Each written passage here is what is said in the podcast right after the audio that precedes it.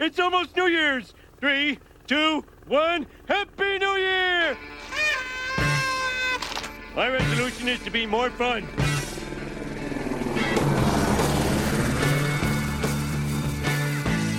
Hey, Internet. I'm trying to get her in. Nice to see you. Have a nice day. Hi, I was wondering if this was the same Chris T who does the radio show. Because if it is, I think your show's really great. But if it isn't, I'm sorry to have bothered you. Why are they doing this? Why are they doing this? They said when you got here the whole thing started. Who are you? What are you? Where did you come from? I think you're the cause of all this. I think you're evil. Evil! The family is after. It is simple. Metaphor. Or is the dementia of a nihilistic generation. Because you're bastard people. You listen to me, you white mouth punk. We've heard just about all we want from you.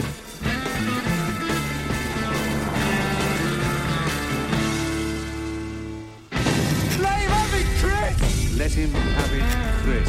Let him have it, Chris. Let him have it, Chris. Let him have it, Chris. Let him have it. There's a button and a switch for everything. You're listening to Aerial View, worldwide on the internet. What's going to happen? So you'll do it, all right. Come on, you know better than that. You'll do it, all right. This is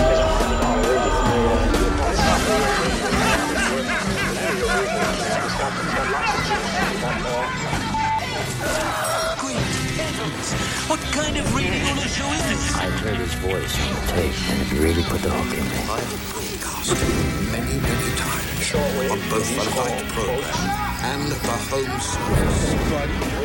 Stay in New Jersey, and I don't care who you are. Christian, get out of here. Let's talk. I'm sick of talking. Stop it! You get out! Jesus, we're talking. I know how to talk to people. That's clear as the models are. Yeah. I've got this man go on the air and deliver a coded message. You're out of your mind. No, I'm not out of my mind. Oh, come on now. We're going to listen to what he said on the air. Because all we're dealing with here, after all, is talk show time against a man's life. And I don't see that as any argument. I can see you're really upset by this. It's all right. That's okay. Something to live for. Who's getting laced? Chris, stand up and wiggle your hips, girl. I know that guy, but we're known for he's an island. And I'll smash your face with no Yahoo goes that you stop there. Stop it. Conversation is a two-way street. I don't get your act at all. I don't think you do either. I don't think you know what you're trying to do. You're stupid. I heard it over the radio. You're stupid.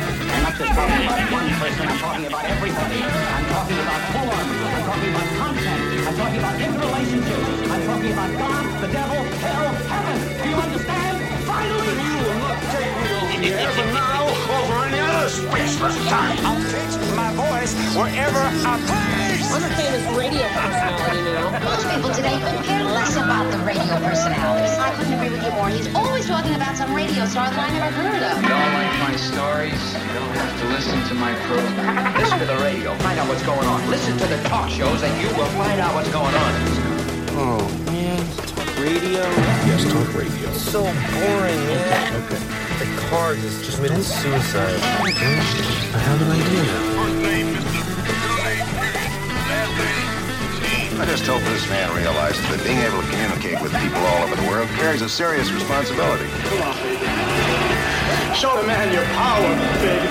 Blast him! Give him some of that tone! Come on, man. It's showtime.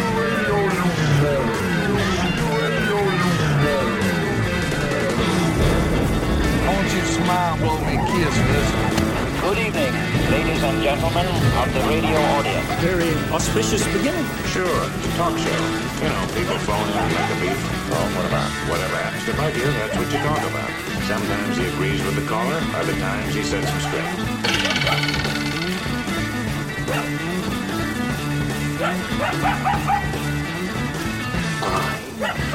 I'm your milkshake. I drink it up! Oopsie daisy! We kill you pretty soon.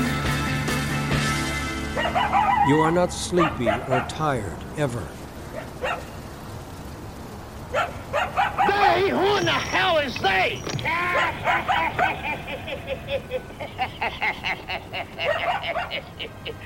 They? Why, they is just plain and fancy they. That's who they is. They. Who the hell is they?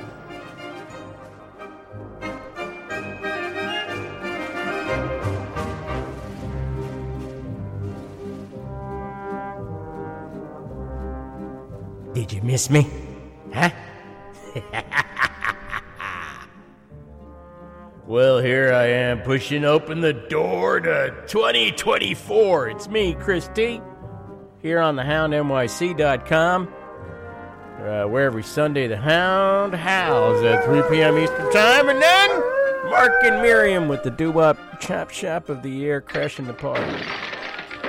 You got them 78s on vinyl. You got those doo-wops on 78. You got that vinyl on 78. You got Stu Gatz, as they say. My friend Stu Gatz. I haven't done a live aerial view since June of 2023, and a lot of shit has gone down in that time, my friends. Before I go much further, though, my special guest tonight will be Ken Katkin, professor of constitutional law at the Salmon P. Chase School of Law, Northern Kentucky, and host of Trash Flow Radio on WAIF-FM, heard Saturdays at 3 p.m., and you can get to WAIF-FM if you're in the Cincinnati area, but you can also, it's at 88.3, but you could also get to it online at WAIF88.3.org. And Ken will join us in a bit. Ken's been here before to tell us all about what the hell SCOTUS is up to. Sounds like a medical condition. I got the SCOTUS again. It's acting up. Whenever it gets cold like this, my SCOTUS. Oh! My SCOTUS! And there's actually breaking news that I will discuss with Ken Katkin in just a bit. So sit tight, you sons of bitches. That's a term of endearment here, by the way. Who asked for a teletype now? I didn't ask for a teletype now. I'm not talking about breaking news right now. I'm going to talk about what's happened since the last time I did a live show. Did anyone ask you for the teletype? No. And is Don on the phone? I want someone to get their goddamn head out of their ass. What about the pictures I asked to see? Got me coming out of a upbeat song and doing a goddamn death dedication. Teletypes for later, for breaking news, when Ken gets here. This is breaking Supreme Court news. But before Ken gets here, I'm going to open up the phones just in case. Lord knows somebody's out there listening and would like to phone in. What are the odds of that? Slim to none, and Slim just left town. 760-422-5528 if you want to call Aerial View, 760-422-5528. And that number is in Palm Springs. In case your significant other says, what's with these phone calls to Palm Springs? Why are you calling Palm Springs? I'm communing with the ghost of Frank Sinatra, that's why. honey? No, just say I called into this talk show that's been around in one form or another since 1989 with Chris T. That's why. So I wanted to talk about what's been going on since he was on live last, which was June of last year. So that's, by my count, more than 6 months. But things have been going on here, and probably the most significant thing that happened in my life is that we lost our beloved orange tabby, Roger, at the age of 16, back on September 13th, and it's tough, friends. It's really tough. Roger was my pal. He was my friend. He was my constant companion. He was such a great, great presence that I dubbed him Roger, King of Cats. We also had many other pet names for him, including Poogie. That was probably the number one. And I don't know where that name came from, but we ended up sticking it into all kinds of songs. Anytime the word you was in a song, we would change it to Pooge. And it's hard now because you hear these songs and that line is coming around and you're thinking, oh yeah, he's no longer around.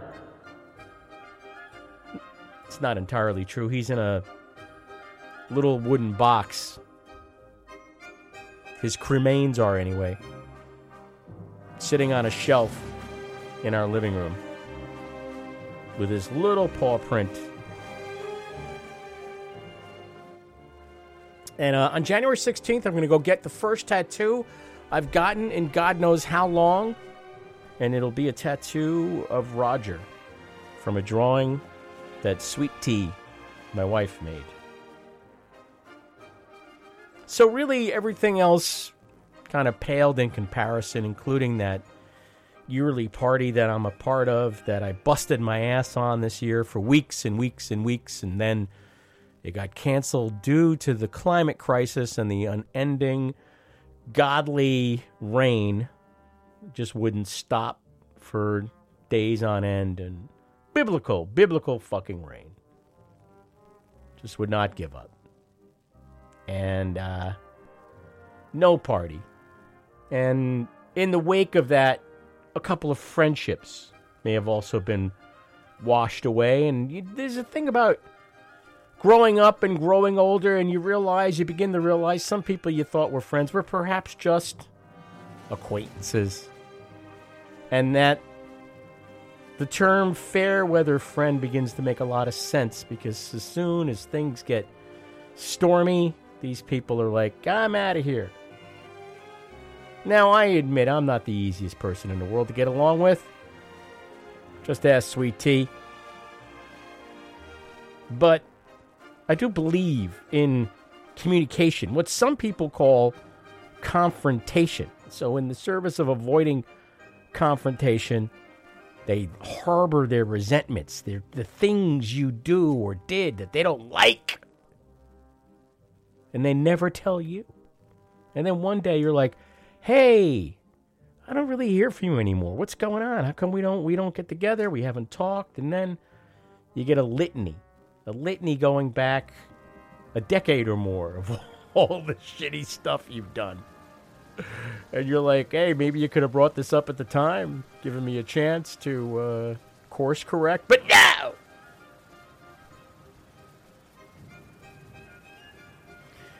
What can I say? It just makes me value even more the friends, the true friends that I've had for many, many years and put up with me despite the fact I'm a human fucking being.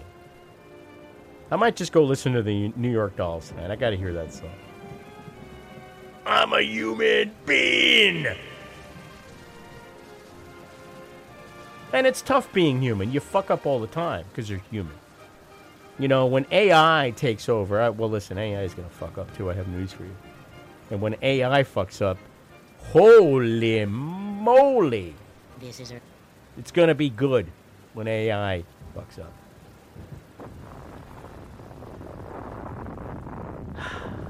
We're going to get Ken Katkin in here in just a bit to get us caught up on SCOTUS.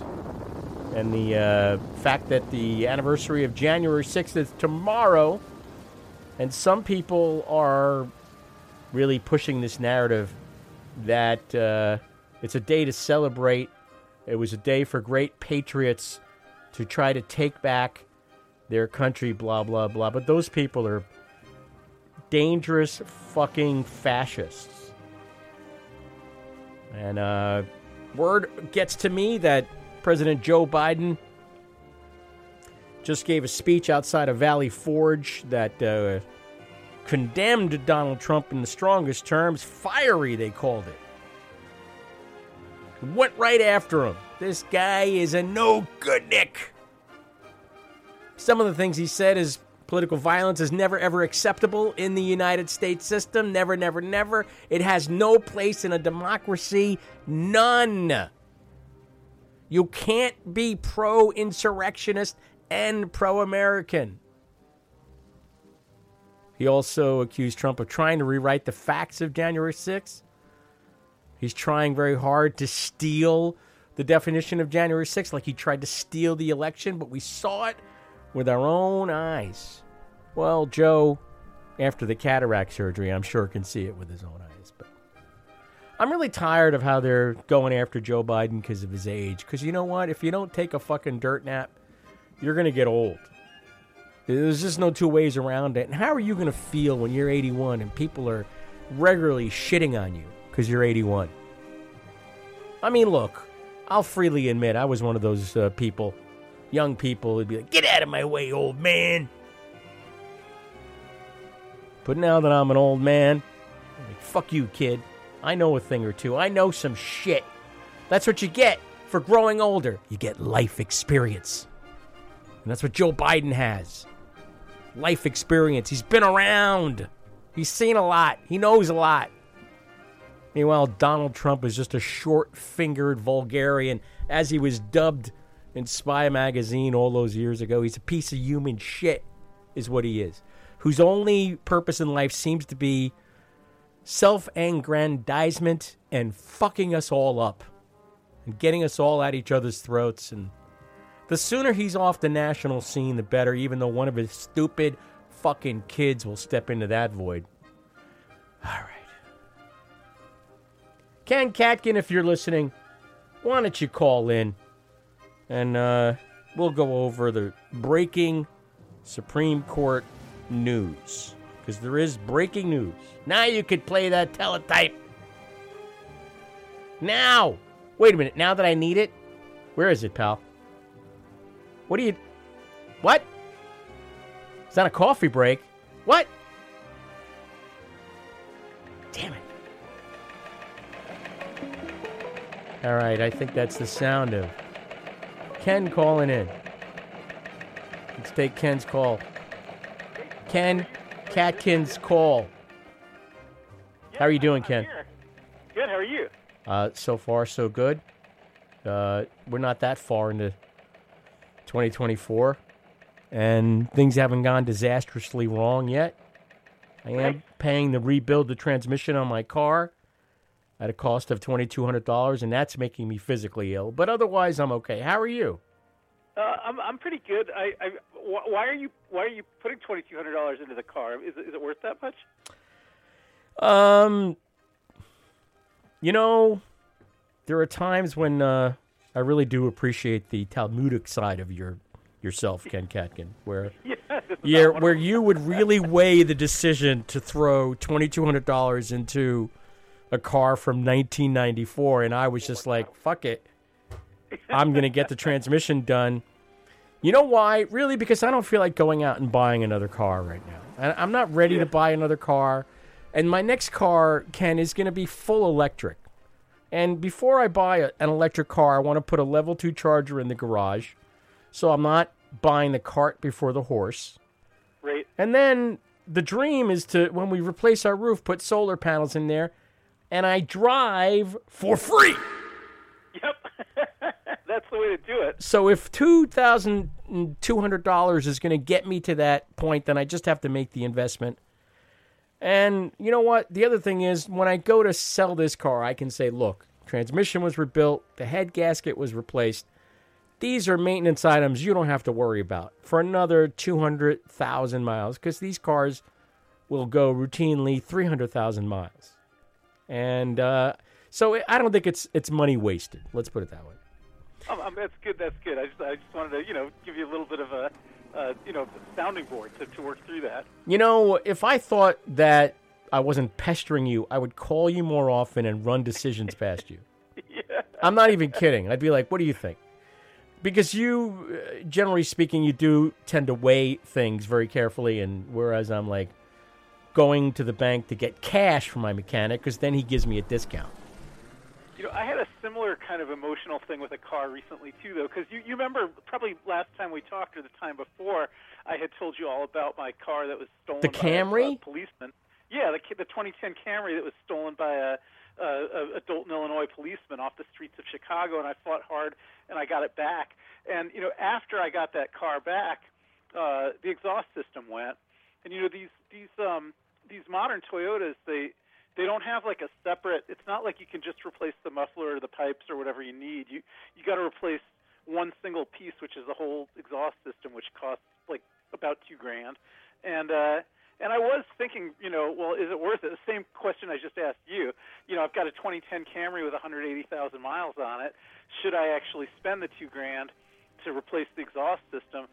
But in my case, kind of like in your case, I think I didn't really work through it with just logic, but I thought more like, this is the car that I fought to get back from a policeman who stole it, and I'm not ready to trade it in. I want to keep this car because I fought so hard to get it back. So I did the same thing you did. I put the money into it. Oh, good. I thought this was going to end differently. I thought you were going to say, I decided not to. Now, did you have to get a catalytic converter as well? Because those are expensive.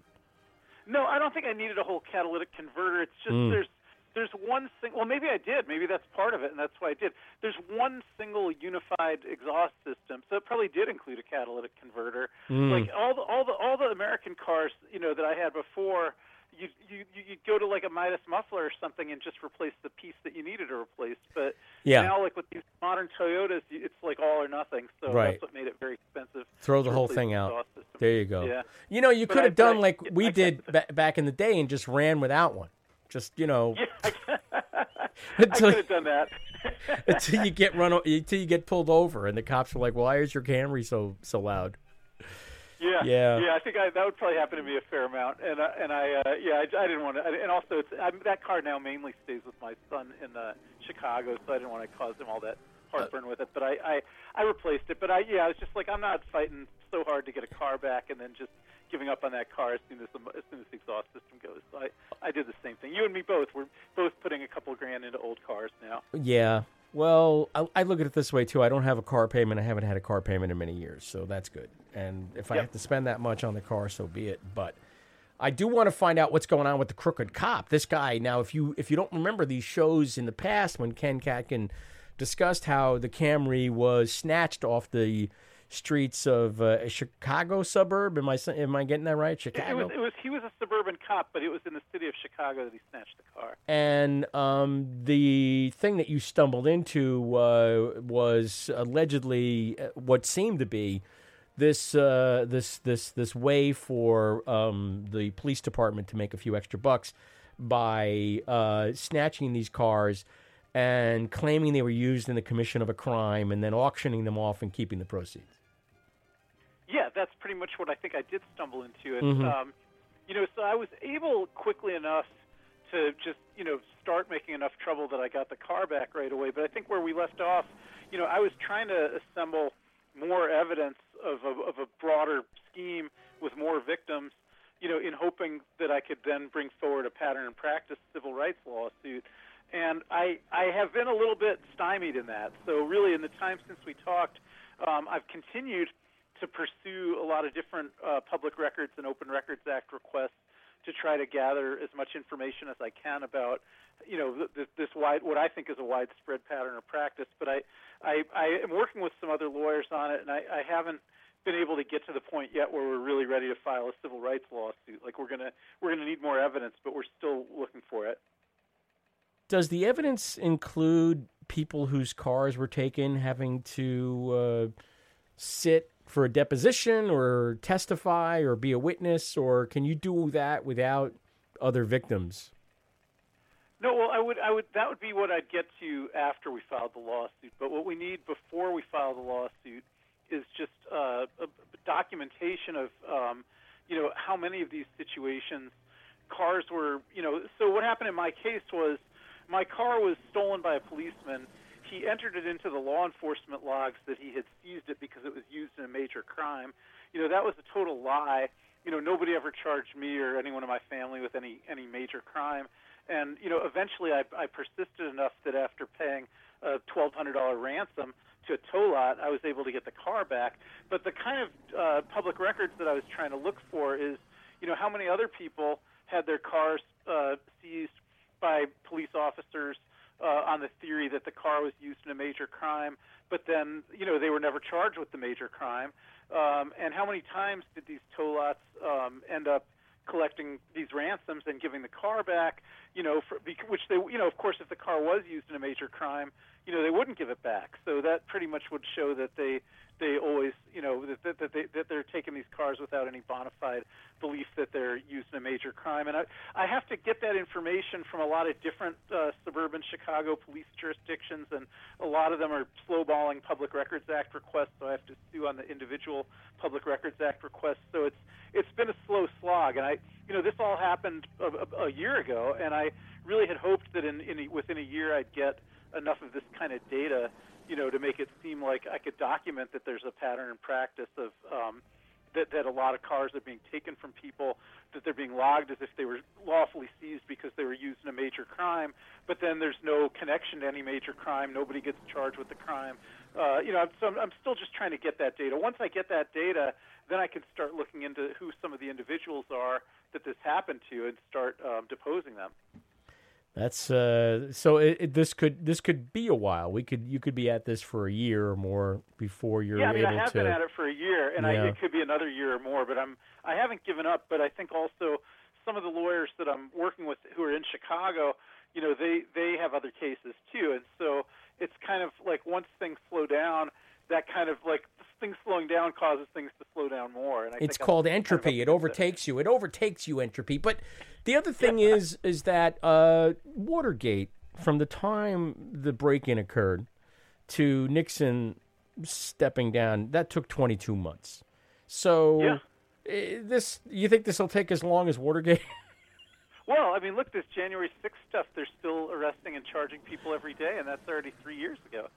It's amazing that the anniversary is tomorrow, and the narrative is emerging from the right that these people who stormed the Capitol on January 6th were actually patriots, and that they should celebrate January 6th as some kind of perverse American holiday. I was mentioning earlier, Biden gave a speech outside of Valley Forge tonight where he condemned Trump in the strongest terms he has since January 6th, and really went after him and said, this the reason I am running again, the reason I my work is not done is that the threat remains, the threat to democracy remains.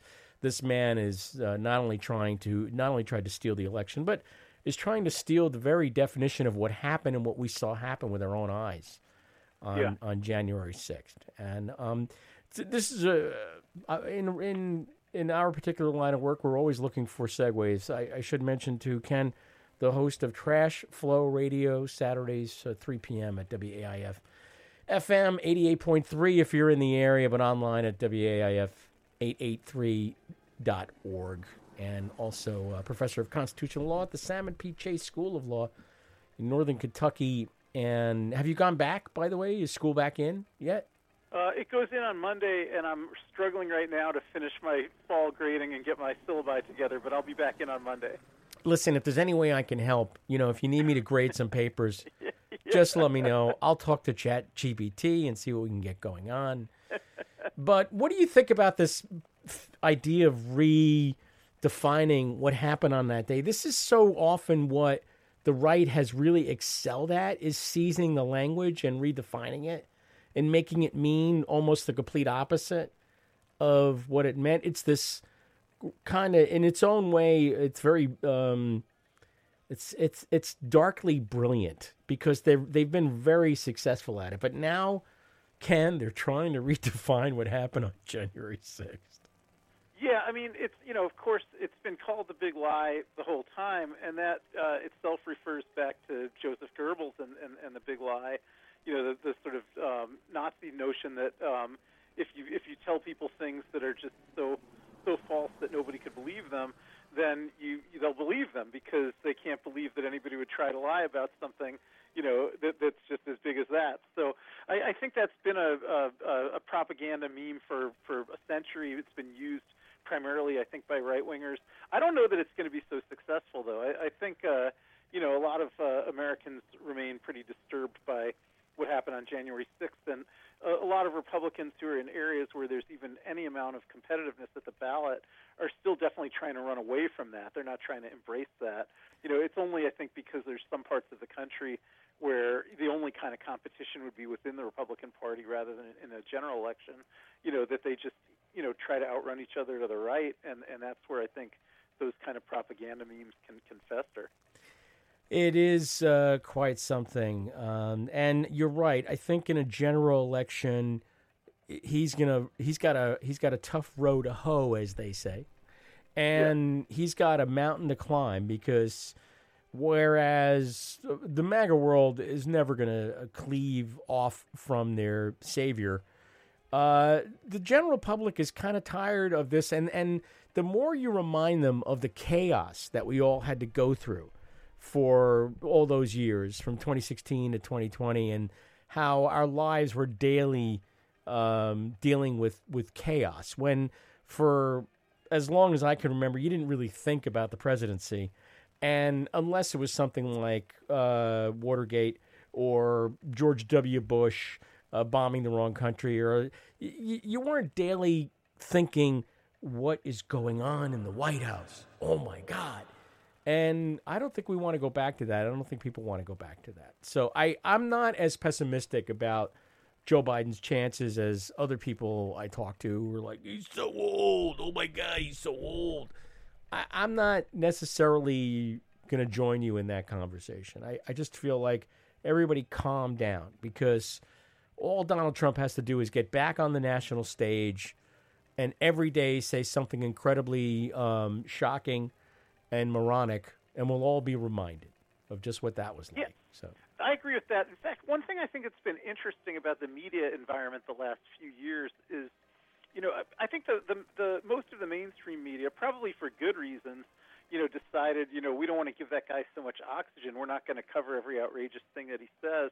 But that kind of gave Trump a little bit of a win-win for himself, where he's been able over the past 3 years to just get, you know, more and more, you know, fascist, more and more Nazi, more and more, you know, just out, you know, out into a political area where the American public would definitely be overwhelmingly rejecting him if they could hear what he was saying. But, you know, the only people that are hearing what he's saying, you know, on a day-to-day basis are the people who are plugged into the right-wing media ecosystem that's actually giving him air. And then the rest of the country has not been as exposed, you know, during the past few years. But I think the rest of the country will start being exposed again, you know, as he moves towards becoming the Republican nominee. And it's going to be a pretty strange specter to see this guy winning all these Republican primaries at the same time that probably some of his criminal trials will actually be underway. Well, the Supreme Court just announced not even an hour ago that it will review the Colorado Supreme Court's decision to disqualify Donald J. Trump from the primary ballot in that state. And he's commenting on it on a stage out in Iowa, where Trump is right now, saying that he's actually angry at the three Supreme Court justices that he put on the court because they're not, quote unquote, siding with me. And so he's angry at them, and I guess he's setting the stage already for the Supreme Court perhaps doing what originalists claim they do, which is to interpret the original text of the Constitution. Because if they do that, don't they have to allow these states to remove Donald Trump from the ballot? You know, I think it's a close question, and there's arguments on two sides of it, so I could lay those out. I mean, I think the part that I think you're speaking to, which I agree with, is if you look at the definition of what he did, and if you read those words in the Section 3 of the 14th Amendment, which basically say that he, if somebody who's already taken an oath of office in the United States government to be an officer of the United States, then after that shall have engaged in resurrection or rebellion against the United States or given aid or comfort to the enemies of the United States, then I definitely agree with you. He did that. And so he took the oath. He engaged in insurrection against the United States. He gave aid and comfort to enemies of the United States. And therefore, the plain language of Section 3 would seem to disqualify him. I think the sort of counterargument, though, really has to do with, who has to make that call, right? It seems to me that's the right call, but that's a different thing than saying that any state or local official anywhere in the country could make that call. And, because there's a lot of potential for abuse there. You could certainly see that, if the idea is that any county board of elections chief could disqualify a candidate because they gave aid or comfort to the enemies of the United States, there's plenty of county elections chiefs in this country who will disqualify Joe Biden on that basis. Say, no, he's the one who gave aid and comfort to enemies of the United States. And so I do think there's a... Here's what kills me. Donald Trump literally gave aid and comfort when he took all that money from, for instance, the Chinese government to stay at his properties. He was actually giving them aid and comfort, literally. We're not even talking about... We're talking about he literally gave China... He took $5.5 million, which is... all they could find before the investigation was shut down after the Republicans took Congress. That's all they could find, $7.8 million, $5.5 million from China to stay at his properties. I guarantee you there's a lot more than $7.8 million. But he literally gave them aid and comfort. That's what's so hilarious about this. But go ahead. Yeah, and I actually think the people that he gave aid and comfort to on January 6th to go violently attack the Capitol are even more clearly enemies of the United States than China is. Yes. I don't even know that China is necessarily an enemy of the United States. You could say it's a rival. Let's say it's a rival. Yeah. But I think everybody who actually tried to overthrow our government violently on January 6th of 3 years ago is an enemy of the United States and engaged in an insurrection or rebellion against the United States. So, I mean, I feel like, to me, it's kind of obvious that he does fit that, but I still feel like the Constitution doesn't actually say who gets to make that finding. And I think there is a fair argument to be made that has to be made by a federal official and maybe even a pretty high-ranking. What about the theory that the framers of the 14th Amendment deliberately gave Congress, not the president or the Supreme Court, the power to grant a Section 3 waiver? Yeah, Congress could grant a Section 3 waiver, but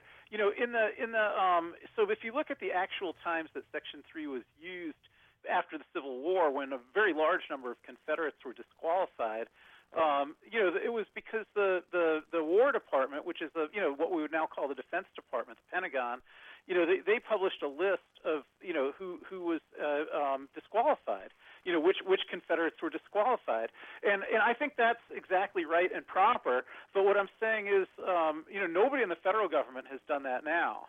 Right? Nobody in the federal government has said that Donald Trump is disqualified. The only people that have said he's disqualified are, a trial court in Colorado, which was then affirmed by the Colorado Supreme Court, and a Secretary of State in Maine. But no, no federal officials have done that. And really, what I'm saying is, if the Pentagon would make an executive order, or the Secretary of State would make an executive order, or the President of the United States, Joe Biden, would make an executive order finding that Donald Trump is a person who engaged in insurrection or rebellion against the United States or gave aid and comfort to its enemies, I'm absolutely certain, then that he should be disqualified.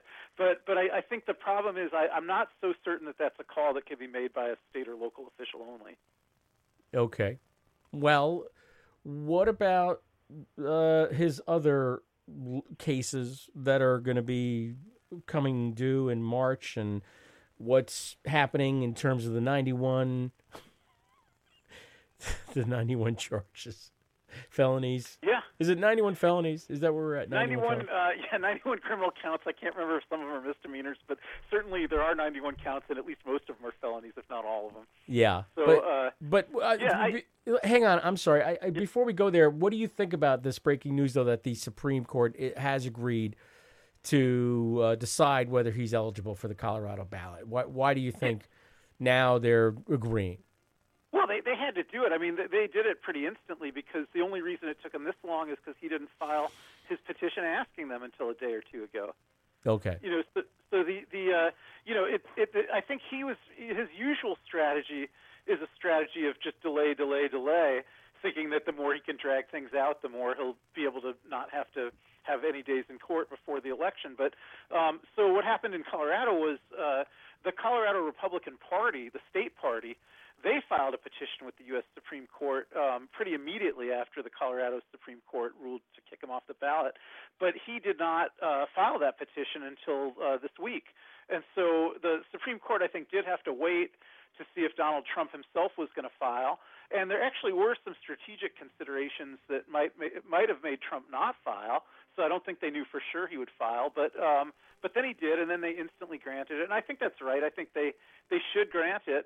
This is a question that should be decided by the U.S. Supreme Court. It's a question of interpretation of Section 3 of the 14th Amendment, which is a provision of the Constitution that has never been interpreted in any court before and hasn't been used in 150 years. So I think it is an issue for the Supreme Court to decide. So I don't think they had much choice but to grant it, and they granted it very quickly.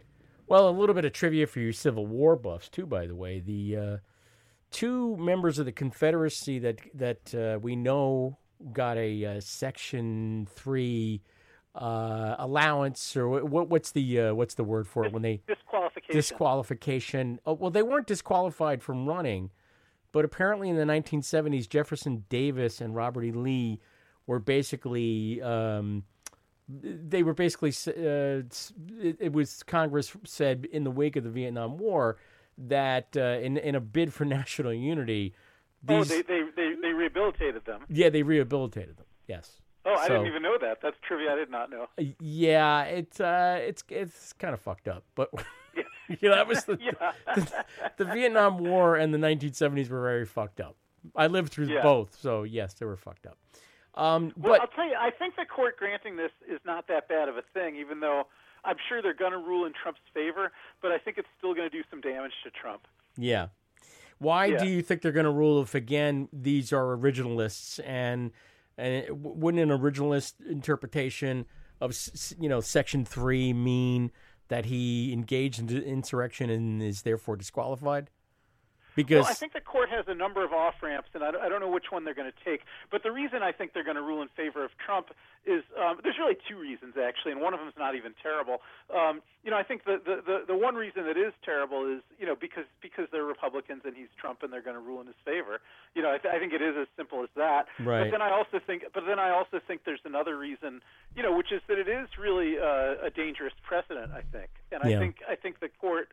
will think that it's not good to, let, state and local officials kick people off federal ballots. They have some precedent in that direction. There's nothing like this that came up under Section 3 of the 14th Amendment, but one thing that came up as recently as 30 years ago, which I think could be analogous, is Arkansas had amended its state constitution in the 1980s to allow to impose term limits on members of Congress. So Arkansas said nobody can be the senator from Arkansas or a House member from Arkansas for more than 12 years, and if they've already done it for 12 years, they're not qualified anymore and they won't get their name on the ballot anymore. And so it's a qualifications issue. It's not the same as an insurrection. But when that went up to the Supreme Court struck that down, and the Supreme Court basically said that the states are not really allowed to interfere with the what they call the privity between voters and the United States government. So, even though we vote in states, when we vote for people for the U.S. Senator, for the U.S. Congress, we're sending them from particular states, but we're voting in our capacity as United States citizens, not as state citizens. And so the idea is that the states and the United States, they can't get themselves in the middle of the relationship between the citizens and the other government. And so I think that's not a bad principle. And if you apply that here, you might think that Colorado and Maine, you know, shouldn't put themselves in the middle of the relationship between the U.S. citizens who live in those states and who they want to vote for a U.S. office, including the presidency. So I think that's not a bad principle. I think they'll probably vocalize that. You know, they're certainly not going to vocalize the principle that they're going to have to rule in Trump's favor because they're all Republicans. But I do think that will be an unspoken motive in the case. It's I tell you, it's always something when you see this thing that I heard constantly while in school about the Constitution being a living, breathing document. And every day it's in the news, including not just what's going on with this Colorado and Maine, for instance, disqualifying Trump based on something that goes back to 1865. But the Supreme Court reinstated Idaho's abortion ban. For now, it says here. For now. And so Supreme Court, and by the way, this could be the issue that really does change everything. I mean, really does drive people to the polls in 2024. And it's turning out that abortion is just an absolute losing topic for the Republicans. But yet, we are on this march to, among others, the new Speaker of the House calling for a complete ban, not a partial ban. And Texas basically saying that even if a woman's dying from a pregnancy and is brought into an emergency room, Texas, there's no law, and the law in Texas says that you do not have to save that person. Yeah. I mean, right, and you know, I think the issue with Idaho is there's a federal law that does say it doesn't speak of abortion particularly, but doesn't speak of any particular medical procedure. But it does say that if someone comes into a hospital that is a hospital that accepts Medicare and Medicaid funds, which every hospital does, then hospitals under an obligation to stabilize anyone who comes in an emergency condition. And if they're not willing to do that for anyone that comes in an emergency condition, they can get kicked out of Medicare and Medicaid.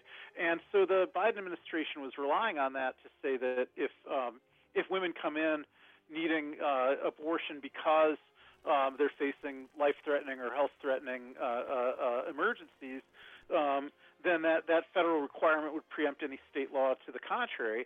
And that is the one that the court just sided with the state on. And I think this court is pretty fanatical about being against abortion, and also has a general inclination to try to poke the Biden administration in the eye every time they can. And I think that those two factors run the same way here. So it's not surprising that they ruled against the Biden administration and in favor of the Idaho abortion ban in this case.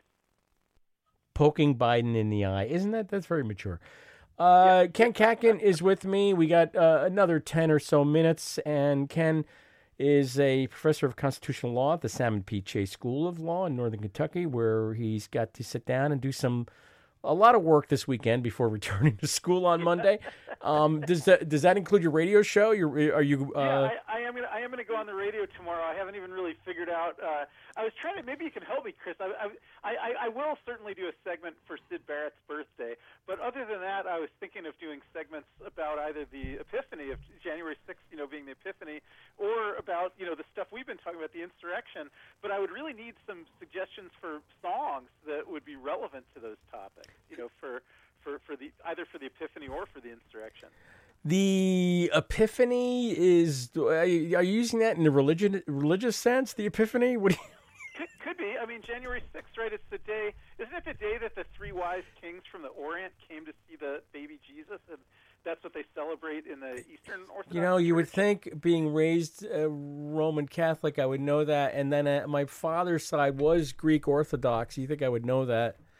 I've heard of the Epiphany. You're probably right. I'm gonna go with you. You're absolutely right. That's what happened. In the East, it will be Christmas tomorrow. Hey, what do you think? What do you think of this movement now to say that Christ wasn't Jewish but Palestinian? I find that really interesting. I mean, you mentioned Joseph. All of the Palestinians were Jewish until the 11th century when they converted to Islam. It's amazing. All, I guess would have been Jewish back then. It's also confusing. You mentioned Joseph Goebbels earlier, and you made me think that's maybe when Trump said he's never read Mein Kampf. No one asked him, "Did you ever read Goebbels?" I mean, you must have read some of this shit because you're definitely. Yeah. And by the way, Stephen Miller's not called the Nazi of Malibu for nothing. You know, it's this language is coming from Stephen Miller. I'm not even sure Trump knew what the word vermin meant until someone told him. I'll be honest, but you know, what do you think about that? By the way, because we haven't talked for a while, and then October 7th happened. And now anti-Semitism is up, 300% in this country, and it's becoming just this really... Just when you think the Jews are not the eternal scapegoat of history, you're reminded once again that they're the eternal scapegoat of history. I just find it amazing. Yeah, I'm with you on that. I mean, it's interesting to me. You know, I'm out here in Cincinnati, but, you know, I teach in Kentucky, and... I'm sure the culture out here is different, you know, than in New York and New Jersey. But because, you know, on the one hand, we don't have, you know, the kind of, you know, progressive left that's been very critical of Israel. You know, there's not that much of that out in this part of the country where I am, so I don't hear that as much. But, you know, on the other hand, yeah, I think people are there's a basic lack of understanding of you know, the issues surrounding the conflict, and it seems like in this country everybody was very sympathetic to Israel right after October 7th, but it didn't last very long, and now, you know, even though the Hamas continues to hold about 150 hostages, you know, there does seem to be kind of a large outcry that, you know, those hostages should just be abandoned and there should just be a ceasefire and nobody should try to get them back. And, you know, that doesn't make much sense to me. You know, I certainly, you know, if somebody came into my house and kidnapped my kids and took them away, you know, I wouldn't want to hear people saying, well, hey, forget about that. Don't worry. Let's just not worry about it. You know, and I feel like that's what a lot of the world is saying right now to Israel.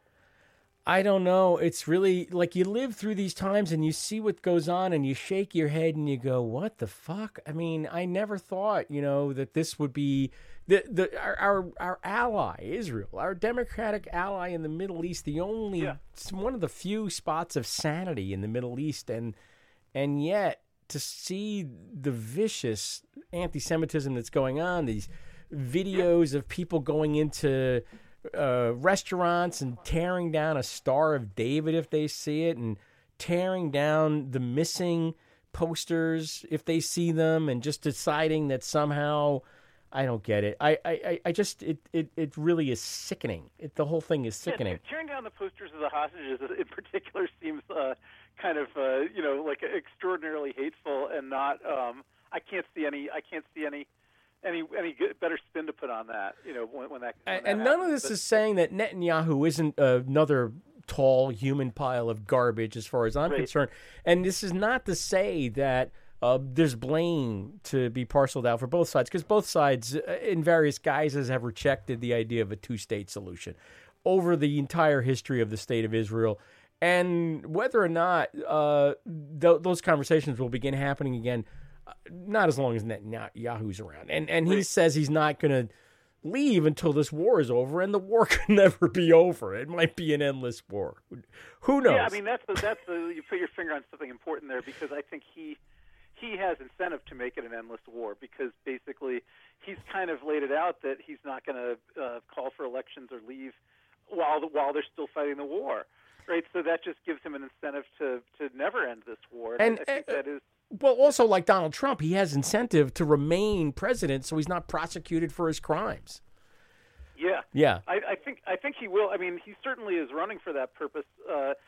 You know, I wonder. You know, I mean, even if he managed to get elected and serve another 4 years, I don't think he'd be able to escape prosecution for all these crimes, because you know, he might be able to pardon himself on all the federal crimes, but a number of the crimes are state crimes, and I think the most he'd be able to do is toll that while he's sitting in the White House for 4 more years. But I think he'd still have to answer, you know, in the Georgia courts and in the New York courts afterwards. So I don't think Trump really has any path where he ends up getting totally out of all his legal trouble. Listen, I at this point would settle for house arrest at Mar-a-Lago. If he had to put that, if he had to put that thing around his ankle, I would consider that a victory. Because yeah, I think some of these. I think that would be good. I think some of these criminal trials will move forward in the summer too. I don't think. I mean, he's thinking that he can delay them all the way past the election, but I think if he succeeds in delaying them, say from March till June, I think that both the prosecutors and the judges are going to just go ahead and do them in June. I think they're going to be, you know, everybody's kind of pissed off at all these delays, and I don't think he's going to succeed in coming up with enough delaying tactics to, you know, even though we normally might think, you know, 3 months from the election, that's pretty close. But since all that delay will have been caused by him, I think the cases will proceed. I'm talking with Ken Katkin. We're getting caught up. It's been quite a while since we spoke. And anything else coming up on the Supreme Court's docket that you're especially interested in following?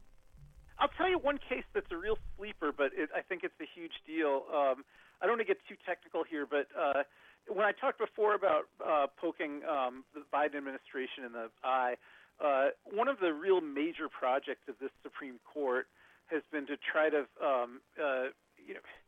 change the. There's an area of law called administrative law, which is basically about what can the executive branch do? How much can the executive branch do? So, you know, some cases that some of the listeners might be familiar with, you know, for instance, that the Biden administration last year forgave a lot of student loan debt, and then the Supreme Court, you know, reversed that and said, well, you can't relieve all that student loan debt. So they put all the student loan debtors back on the hook for those debts. That's an example of what's called administrative law, where the administration just sort of takes initiatives and then the court decides whether they can do it or not. And for the last 40 years... And by the way, they did that, Ken Katkin, while Clarence Thomas was driving around in his super fancy RV that some donor gave him. Yeah, that's the best part. So for the past 40 years, the Supreme Court's doctrines have mostly held that if Congress sets up a statutory scheme that delegates some kind of policymaking discretion to the White House, then the White House has a lot of latitude to take action. And, you know, I think this court is very interested in transforming that now into, well, it depends whether the court agrees with the action or not.